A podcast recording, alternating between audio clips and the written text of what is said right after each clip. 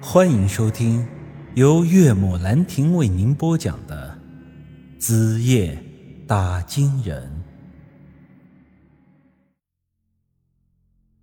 二叔，就是我爹当年给你的那一半啊！你仔细想想，肯定是有的。张三石猛地摇了摇头：“嗯，没有，我这里没啥羊皮地图。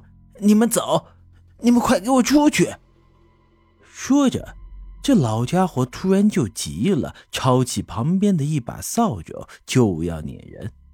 张云师一时也是着了急：“二叔，你咋能这样呢？羊皮地图你留着也没用啊！我陈叔是有急用的呀，那是救命的东西。”他越说，老家伙就越是着急。刚开始扫帚只是比划了两下，这时是真的打到了我们的身上。我忙向张云石使了个眼色，示意他先行离开。我拱手向着老家伙行了个礼：“老人家，我们带来的东西您慢慢吃，过两天我们再来看您。”于是我们从窑洞里就跑了出来，钻进了刚才那个小树林。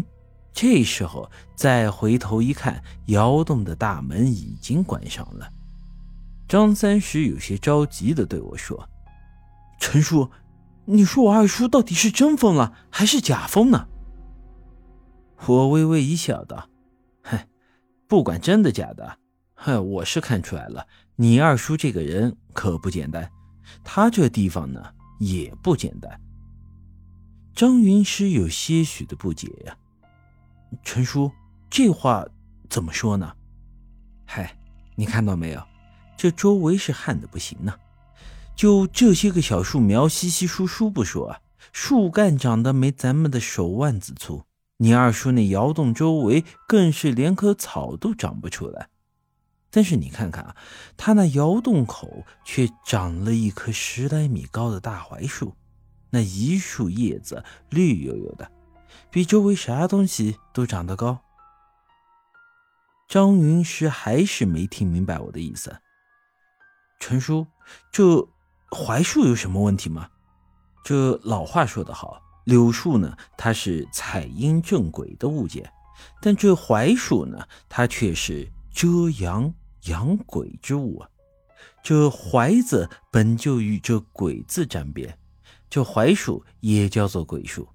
你二叔那窑洞被这槐树遮得严严实实，嗨，那地方阴气可重得很呢。啊！陈叔，你的意思是我我二叔那窑洞不干净吗？可是，我打断了他的话。哎，你现在先别管这么多。他就是阴气再重，你二叔这二十多年也活过来了。你呢，不用担心他。只是我现在还是好奇你二叔平时的生活。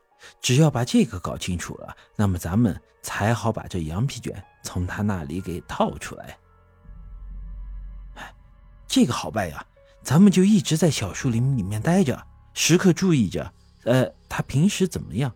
他有没有和什么人接触？我们也都可以看得到。嘿，和我想到一块儿去了。现在天也快黑了，咱们这样，我在这里守着，你到外头去买些吃的喝的回来。咱们可能得在这里待上个几天。嗯，成，那我先去买了。于是，这张云石就去外面采购物资了，而我呢，则一直在小树林里留意着窑洞。过了两个多小时，天呢也渐渐的黑了，而我这时却突然犯起了困，靠着一棵小树，不知不觉也就睡着了。一觉醒来时已是凌晨时分，而这时张云石还没有回来。我正觉得奇怪，想要去找找他。毕竟这梧桐岭周围的地形还是十分的复杂的，这大晚上走在我里面很容易迷路。可就在这时，窑洞的方向突然传来了吱啦一声响，窑洞的门开了，而这张三石从里头走了出来。他这大半夜的出来是实在奇怪。于是我便暂时没去找这张云石，而是朝着窑洞口的方向摸了过去。我小心翼翼，最后来到了大槐树的后面。这地方离窑洞也就不到十米的距离。皎洁的月光透过槐树的枝叶，不偏不倚地照到了窑洞的门口。我仔细一看。张三石那老家伙正坐在门槛上，一手捧着个大瓷碗，一手拿着双筷子，这居然是要吃饭了。我揉了揉眼睛，心想：难不成刚才有人给他送饭过来了吗？这下可惜了，刚才光顾着打盹，根本没有看到有人过来。这时，张三石捧着碗，大口大口地刨着碗里的东西。